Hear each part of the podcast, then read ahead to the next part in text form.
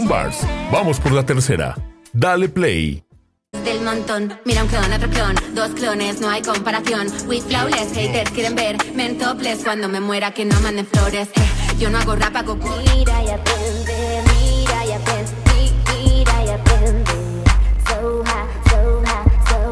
¿Qué tal? ¿Cómo están? Esa banda, tenemos otro episodio más en este podcast llamado Bars. Tenemos una gran invitada. Ella es cantante, es letrista, rapera y actriz. Ella es Rita Lo. ¿Qué tal? ¿Cómo estás? ¿Cómo te va en la vida? Hola, muy buenas noches. Muy bien, bueno, buenos días allí. ¿Qué tal? ¿Cómo Muy bien, estás? muchas gracias por invitarme a tu podcast. Encantada de estar aquí contigo. Sí, mu- muchas gracias a ti por el tiempo para que nuestra audiencia te conozca, para que sepa un poco más de tu música. Estaba escuchando apenas un, un, el nuevo material que subiste por noviembre, el 23, 22 por ahí. Este, Sí. Bala Perdida. Cuéntanos un poco acerca de este material, cómo surge. Pues es un poquito, tenía ya como la espinita de hacer un nuevo proyecto en solitario, que hacía mucho que no me embarcaba en un proyecto así. Y justamente coincidía con el décimo aniversario de mi último trabajo en solitario y dije, me voy a hacer un homenaje. Así que me puse manos a la obra, a ver qué salía. Y la verdad es que súper contenta con el resultado. Sí, la, la neta a mí me pareció este muy bueno, ¿eh? La, este, Ay, las gracias. letras, eh, la cadencia que va, el orden de las canciones, como que te engancha, ¿no? O sea, lo sigues escuchando y aparte son como canciones que te inspira eso, ¿no? A seguir escuchando y escuchando, como que le encuentras algo nuevo cada vez que la escuchas. Sí, eso es verdad. Antes lo hablado con un amigo que mm, hay detalles que se van percibiendo a medida que le haces nuevas escuchas constantes, sí. Oye, ¿y cómo comienzas en el rap o, o simplemente comenzaste cantando o cómo fue, este, bueno, cuando te diste cuenta que tenías esta disciplina? Pues fíjate, eh, empecé antes de cantar, empecé rapeando. La verdad es que, pues ese es el típico sueño que tienes desde pequeñita. Yo siempre quise ser cantante, pero lo veía como un sueño, pues bastante lejano, como quien quiere ser jugador de élite profesional, ¿no? O, o astronauta, digamos. Este, pero luego en el instituto, cuando yo estaba en el instituto, que tendría como 15, 16 años, empecé a conocer gente que hacía canciones, que hacían sus maquetas, y empecé a salir con esta gente, a conocer un poquito el, mundo del rap, el mundo del hip hop, y tenía que implicarme de alguna manera. Así que poquito a poco, pues empecé a, escribir mis canciones, a subirme en alguna canción con estribillos, y poquito a poco, pues a contar lo que necesitaba expresar. Empecé rapeando y con el tiempo yo siempre he sido muy fan de las grandes voces y quería, siempre quise ser cantante. Entonces me, me puse a cantar también. Todo, todo nada. Sí, exacto. Oye, ¿y, y qué referencias tenías en cuestión de cantantes? ¿Quién te gusta más bien cómo, cómo canta? Pues, pues ha ido cambiando mediante he ido creciendo, ¿no? Pero de pequeña yo estaba obsesionada con Aliyah, por ejemplo. Era mi cantante favorita. Luego me gustaban mucho las, las Destiny's Child, las, eh, las girl bands, ¿no? Este, Ashanti me gustaba mucho también. Pero Aliyah sí que tenía una conexión muy fuerte con ella, porque además tenía una voz tan dulce y no era, era como que me sentía más representada con lo que podía hacer yo también. Pero, pero Aliyah tenía una, una sensibilidad que me, que me trastocó. Yo necesitaba, necesitaba que alguien se sintiese escuchando mi música como yo me sentía escuchando a Aliyah. Ok. Oye, y en cuestión de rap, ¿a quién, quién eran tus referencias en ese momento? Pues cambiaron mucho. Cuando empecé, eh, escuchaba mucho rap en español, ¿no? Me gustaba mucho Violadores del Verso, SFDK, este, hasta que descubrí el rap americano y ahí ya me cambió un poco el chip. Eh, también ha ido cambiando mediante pasar el tiempo, ¿no? Y las modas, ibas creciendo, ibas encontrando nuevos sonidos, pero al principio mis primeras, mis primeras referencias, Nas, Nas me encantaba y Method y Redman. Me acuerdo el, el Blackout, el, el proyecto que sacaron ellos dos, estaba obsesionada con ese, con ese trabajo de ellos.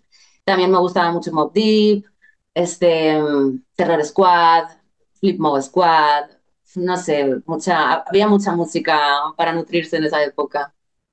Sí, yo considero que es una época en la que todavía esos este, artistas siguen vigentes, ¿no?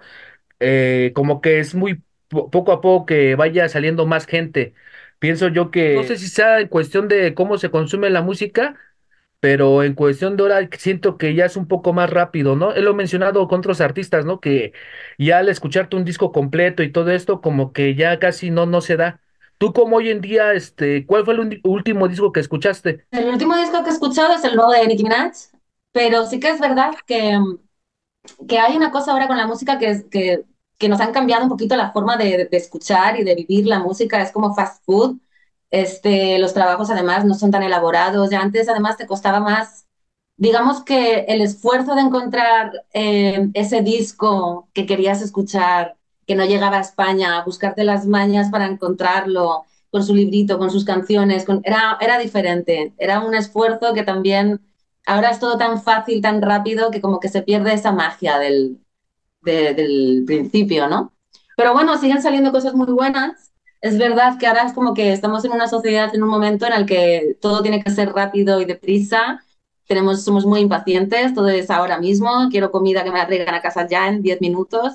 Este, y ha cambiado un poco la manera de, de escuchar, de escuchar la música, creo yo. Ya no se, Eh, se estila tanto hacer álbums, ahora son más singles.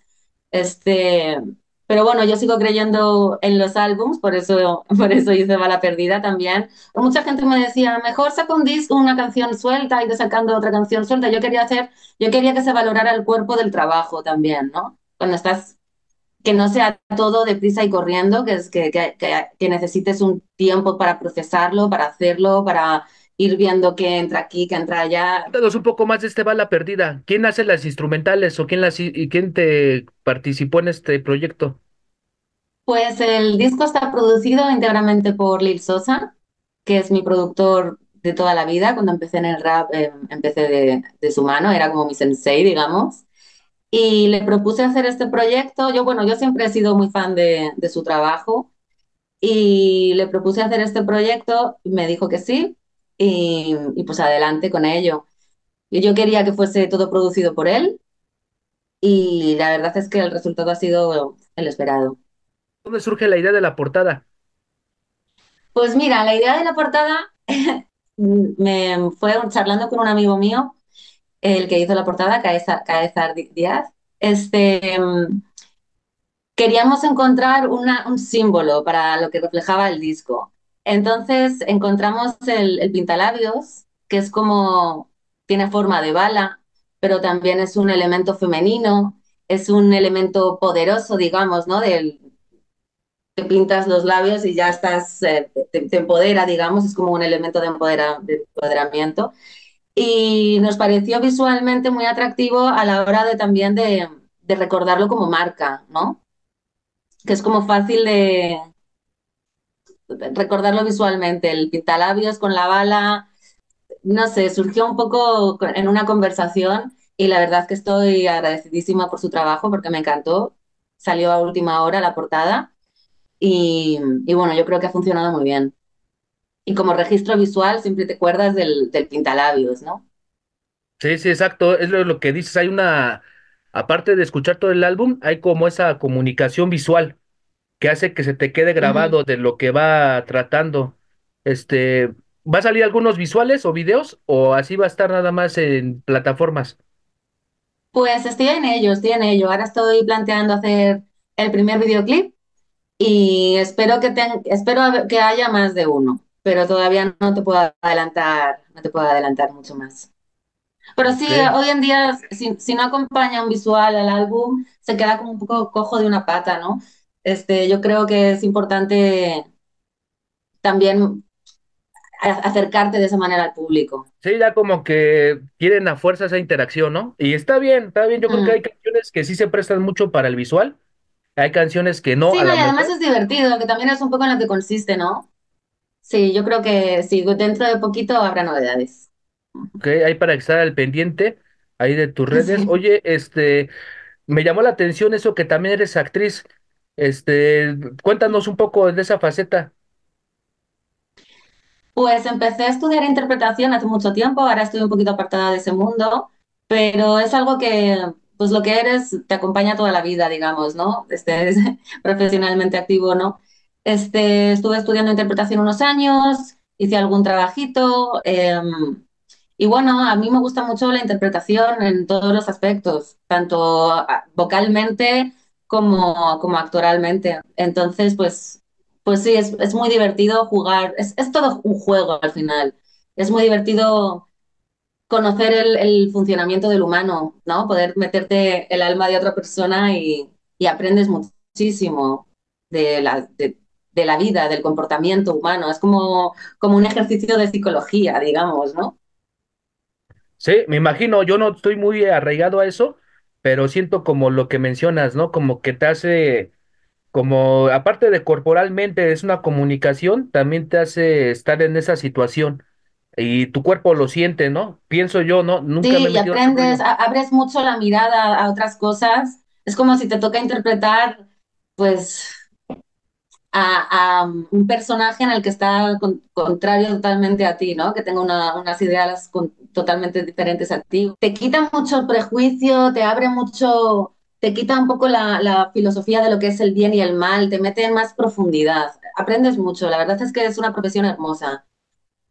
Me, de hecho, estoy ahora retomando un poquito también, es, es el año de retomar todo. Y la interpretación es una profesión maravillosa, la verdad que sí. Y en cuestión de eso, ¿cuál es tu película favorita o actor o actriz? No te podría decir, no te podría decir, me gustan muchas. Ay, pues ahora me pillas un poquito. Me gusta mucho como actores, Tim Roth me gusta mucho. Uno de mis actores favoritos es, es Al Pacino. Este, que una de mis películas favoritas es El Padrino, que es donde le descubrí que es, es- un clasicazo. Me gustan mucho, es que no te puedo decir, no te puedo decir, no lo sé. Gusta- hay infinidades de, de obras maestras. Sí, la verdad, ¿no? El cine sí como que tiene mucho, tiene demasiadas capas, la neta, para este, decir una sola cosa. Sí, sí, no, eh, La verdad es que he visto mucho cine. también va variando los gustos. De pequeña mi película favorita era la de Dentro del laberinto con David Bowie, por ejemplo. No sé, muchas, hay, hay muchísimas películas. Ahora, es que ya te digo que ahora mismo no, no te puedo decir. Te, te estaría nombrando infinidad de películas durante horas. Sí, exacto. Oye, aparte de la música y de todo esto, ¿qué más te gusta hacer? Pues en- un poco más en concreto, pues me gusta mucho, por ejemplo, me gusta, me gusta mucho la naturaleza, hago muchas rutas por la, por la montaña. Este, me gusta ir al cine, me gusta mucho leer también. Aparte de, la música, pues también escribo, no solo escribo canciones, también escribo relatos cortos. Estoy haciendo una, una especie de guioncito que me gustaría lanzar como un mini corto, bueno, como un corto, digamos. Y me, soy una persona bastante inquieta, me gusta mucho aprender constantemente. Y en cuestión de libros, ¿cuál, cuál autor te gusta o cuál, así unos que nos recomiendes más bien? Te puedo decir lo último que me he leído, pero te podría recomendar, dependiendo del género que te guste. Este, lo último, a mí me dan, yo soy una persona un poquito obsesiva, ¿vale? Entonces, eh, de pronto me da por una, por una temática y la absorbo, busco todo referente a esa temática. Y luego ya se me pasa y paso a otra. Esta, en esta última etapa he estado muy, muy ligada con el tema, la, literatura gótica, el tema de los vampiros y demás. Y descubrí a una autora que se llama Anne Rice, quien hizo entrevista con el vampiro. Y la última, la última novela que leí fue La Reina de los Condenados, que me gustó mucho, que de hecho en la película que hicieron la interpreta a. Oye, y en cuestión de esto de, de, bueno, me mencionas que sabes escribir, este, más o Ujú. menos co- a alguien que quiere empezar a escribir, ¿qué le recomiendas o qué debe de, de hacer o qué debe de practicar? Que vaya paso a paso y que luego pueden ir cambiando nuevas, nuevas vertientes de ese pensamiento, pero desarrollar una idea. Ok. Sí, lo principal, ¿no? Yo, Y yo me luego he dado leer, cuenta le- que, luego leer, leer es importante para escribir, ¿no? Sí, pero eso que mencionas sí es bueno, ¿no? O sea, el- porque a veces a lo mejor lees, pero no sabes cómo bajar, este, una idea, ¿no? Te quedas como, cómo la vas desarrollando. Eso ya digamos que entra más en la técnica, pero la base saber qué quieres contar, saber qué quieres, qué es, qué quieres, concretar. Concretar es fundamental, porque si no te, te vas perdiendo, ¿no? Entre las ramas. Yo creo que, que, que lo, de, de, un detallito, pues puedes agrandarlo, ¿no? Pero tiene que estar esa, ese pilar primero, para que todo sea sólido. Sí, exacto. Oye, en cuestión de la música, ¿qué otros materiales tienes, aparte de este de Bala Perdida, para, bueno, recomiéndanos tres canciones tuyas que alguien que empieza a escuchar tu música vaya y las escuche. ¿De este trabajo o en general? En general, así la que tú quieras recomendar, si alguien por primera vez escucha tu música y dice, mira, estas son las que debes de escuchar. Pues en general, eh, quien quiera, quien quiera conocer a Rita Lo, eh, debería escuchar también mi, eh, mi época grupal, porque empecé trabajando en grupo con mi, con mi grupo Top Gun. Tuve otros grupos anteriormente, pero, pero ese grupo fue como el más serio y el más consagrado, digamos. Eh, hice muchas mixtapes con ellos. empezamos con las G-Mix, este, con el Top Gun Christmas, que hicimos un, un álbum de villancicos. Yo creo que para conocerme primero hay que escuchar hay que escucharme grupalmente los, los trabajos de Top Gun, que, que, recomiendo todos porque son muy buenos. Y tres canciones mías, pues de mi último álbum, todas en una, recomiendo On My Way. De este álbum recomiendo Terminator 3 y ¿Dónde estás? Menciono que esa de ¿Dónde estás? Esa es la que más me gustó de este álbum, de Bala ¿Sí? Perdida. Sí, te digo que se me hace una canción muy completa este, rítmicamente, cadencia, el tiempo que va así desarrollando todo, se me hace muy, como que fuera de lo normal, ¿no? De lo que comúnmente uno escucha como rapper, ¿no? O como gente que le gusta el rap. Sí, sí, y además es curioso porque ha tenido mucha, mucha buena aceptación por la gente más pureta, digamos. Pero es una canción, es, que es muy emocional, te entra sola. A mí me parece una canción bastante mágica. Realmente estoy muy contenta con todas las canciones. Recomendaría que escuchasen el disco entero sin parar. Además, como decías antes, cada escucha nueva tiene un, nuevo detalle y una nueva frase que entiendes de una manera diferente. Pero la de ¿Dónde estás? No sé, tiene como un, un halo mágico que me atrapa. Además, el, crear esa canción fue como muy bonito. Yo lloré cuando Sosa me la pasó, porque no, inicialmente no era así. Estaba, la grabé en otro beat distinto, era, métricamente era un poco diferente y como que ahí Sosa hizo un, un trabajo, un, trabajo maravilloso de, edición. Y cuando la escuché dije, Dios mío, qué temazo. Me pareció, me pareció brutal, porque es una canción que te hace cerrar los ojos y soñar y, bailar y, viajar, evadirte de todo. Me parece muy, muy linda. Pero bueno, lo bueno de este disco es que es, es que es un viaje cada canción. Cada canción tiene su, su lugar, ¿no? Te lleva a un sitio totalmente diferente de, de la siguiente. Sí, es lo que también me fijé, ¿no? Como que es, vas en la montaña rusa, ¿no? Una te baja, una te sube, y es lo bueno de los discos, ¿no? Que te lleven hacia esos estados de ánimos, que no nomás te lleve hacia uno, ¿no? Que sean diferentes estados de ánimo, que te vaya guiando, guiando. Sí, y también es la oportunidad de, demostrar un poco tu firma y, tu, y, quién eres, ¿no? Porque con una canción te puedes quedar muy corto. Este mundo de, de, las, de los single, single, single, al final, yo es que me he criado escuchando, escuchando los trabajos y así también conoces mucho al, al intérprete de esa canción, al compositor de la canción, le, le, conoces toda la firma suya, ¿no? Es como algo mucho más completo y se vuelve como parte de tu vida, ¿no? Este, por ejemplo, hay gente sí, que... es tu banda sonora. Sí, sí, va avanzando contigo y te va conociendo más y, y conforme vas este, desarrollando más álbumes. Sí, y así se crea un, un, un, fan de verdad, ¿no? No sé, yo creo que el, el, fanatismo, que yo estoy un poco en contra del fanatismo, ¿no? Pero el, el seguir a una persona de manera leal, a un artista, es también porque tiene algo que decirte y tú lo tienes que, con que, conocer mediante trabajos y mediante un álbum y mediante su discurso. Un discurso tiene, no puede durar solo tres minutos como duran las canciones, tiene que ser más persistente, digo yo. Sí, es lo que se ha perdido, pienso, ¿no? A lo mejor sonamos muy así de, de otro momento, pero sí. realmente sí se extraña, ¿no? Sí se extraña todo eso. Sí, la verdad es que, eh, a ver, todas las épocas tienen sus cosas buenas y sus cosas malas pero es verdad que la música antes se disfrutaba de otra manera. Y tú la, no, no necesitabas ni siquiera un visual para disfrutarla, era, era otra, era, era en otros tiempos.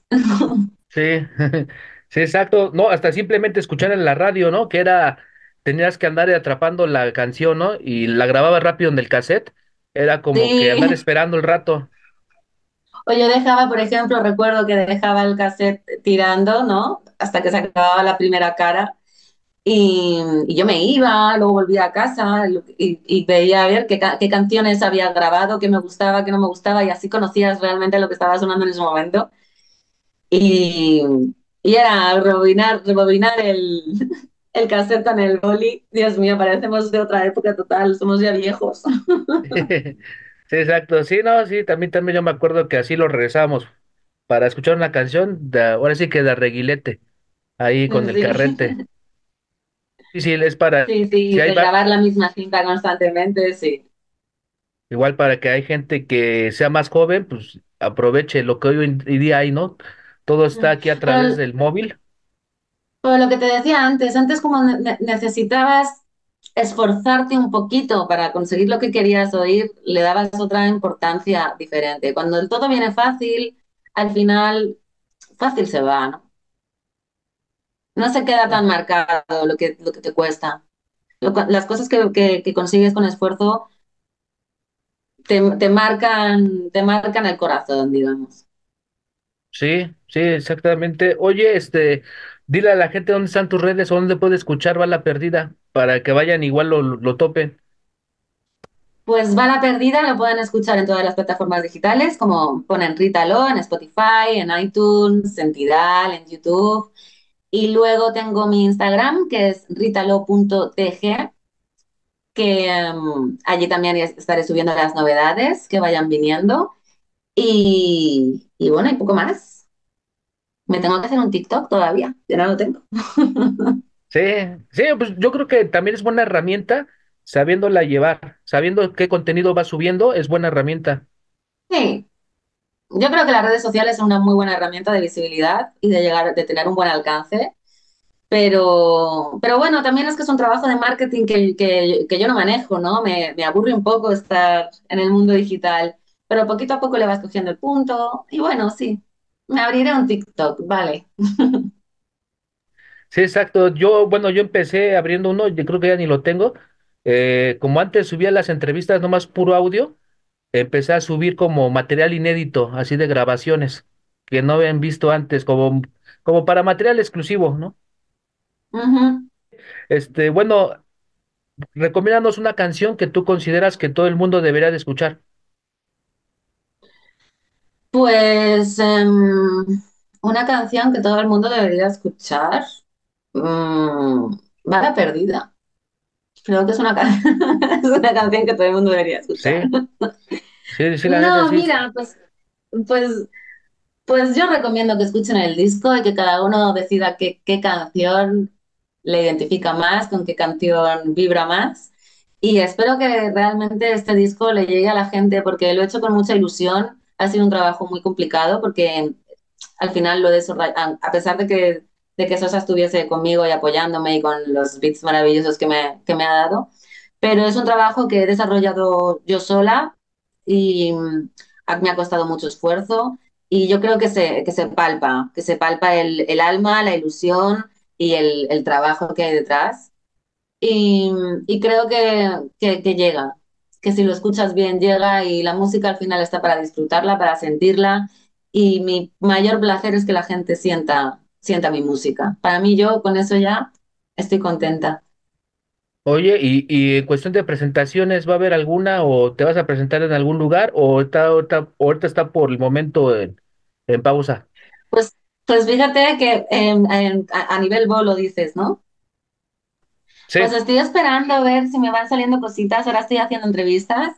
Esta tarde he estado con el gran Frante haciendo una entrevista para su programa y presentando el disco. Y poquito a poco, pues sí, recién re- de regreso ahora mismo como entre las vacaciones y que no he estado en España en estos últimos meses. Estoy un poquito todavía aterrizando y espero ahora ponerme con el videoclip, con la promoción y me encantaría hacer una presentación. Todavía no tengo nada cerrado, pero no está para nada descartado. Me muero por subir a un escenario, así que, que espero que pronto, que pronto pueda ser.